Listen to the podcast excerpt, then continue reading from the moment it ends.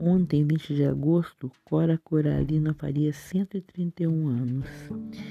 E aqui fica o meu abraço em forma de um texto dela, Antiguidades. Quando eu era menina bem pequena, em nossa casa, certos dias da semana se fazia um bolo assado na panela com um texto de borralho em cima. Era um bolo econômico, como tudo antigamente. Pesado, grosso, pastoso. Por sinal que muito ruim. Eu era menina em crescimento. Gulosa, abri os olhos para aquele bolo que me parecia tão bom e tão gostoso. A gente mandou-na lá de casa, cortava aquele bolo com importância, com atenção, seriamente. Eu presente, com vontade de comer o bolo todo. Era só olhos e boca e desejo daquele bolo inteiro. Minha irmã mais velha governava, regrava, me dava uma fatia tão fina, tão delgada, e fatias iguais às outras manas, e que ninguém pedisse mais. E o bolo inteiro, quase intangível, se guardava bem guardado, com cuidado, num armário alto, fechado, impossível. Era aquilo uma coisa de respeito, não para ser comido assim, sem mais nem menos. Destinava-se às visitas da noite, certas ou imprevistas. Detestadas da meninada.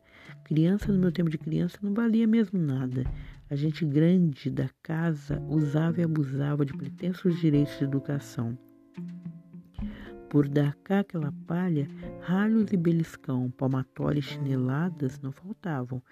Quando não, sentada no canto de castigo, fazendo trancinhas, amarrando abrolhos, tomando propósito, expressão muito corrente e pedagógica.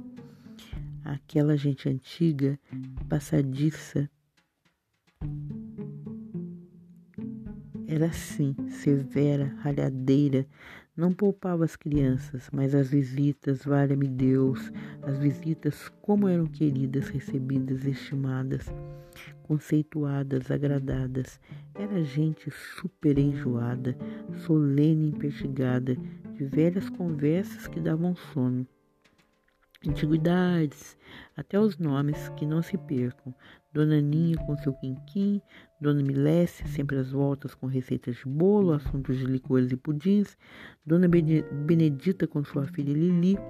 Dona Benedita, alta, magrinha, Lili baixota, gordinha, puxava de uma perna e fazia crochê, e diziam dela línguas viperinas. Lili é a bengala de Dona Benedita. Mestre Quina, Dom Luiz Alves, Saninha de Billy, Samônica, gente do Cônigo, Padre Pio, Dona Joaquina Amanso. Dessa então me lembro bem, era amiga do peito de minha bisavó. Aparecia em nossa casa quando o relógio dos frades tinha já marcado nove horas e a corneta do quartel tocado silêncio, e só se ia quando o galo cantava. O pessoal da casa, como era de bom tom, se revezava fazendo sala. Rendidos de sono, davam fora. No fim só ficava mesmo firme minha bisavó, Dona Joaquina, era uma velha, grossa, rombuda, aparatosa, esquisita, demorona, cega de um olho, gostava de flores e de vestido novo, tinha seu dinheiro de contado, grossas contas de ouro no pescoço anéis pelos dedos, bichas nas orelhas, pitava na palha e cheirava rapé, e era de Paracatu.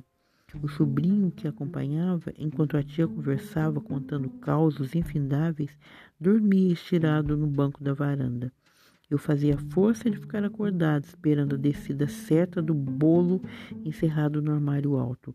E quando este aparecia, vencida pelo sono, já dormia e sonhava com um imenso armário cheio de grandes bolos ao meu alcance.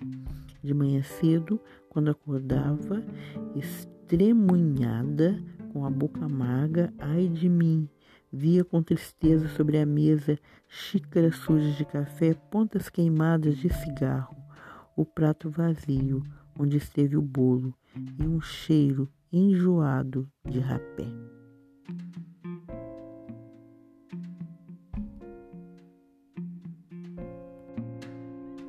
Música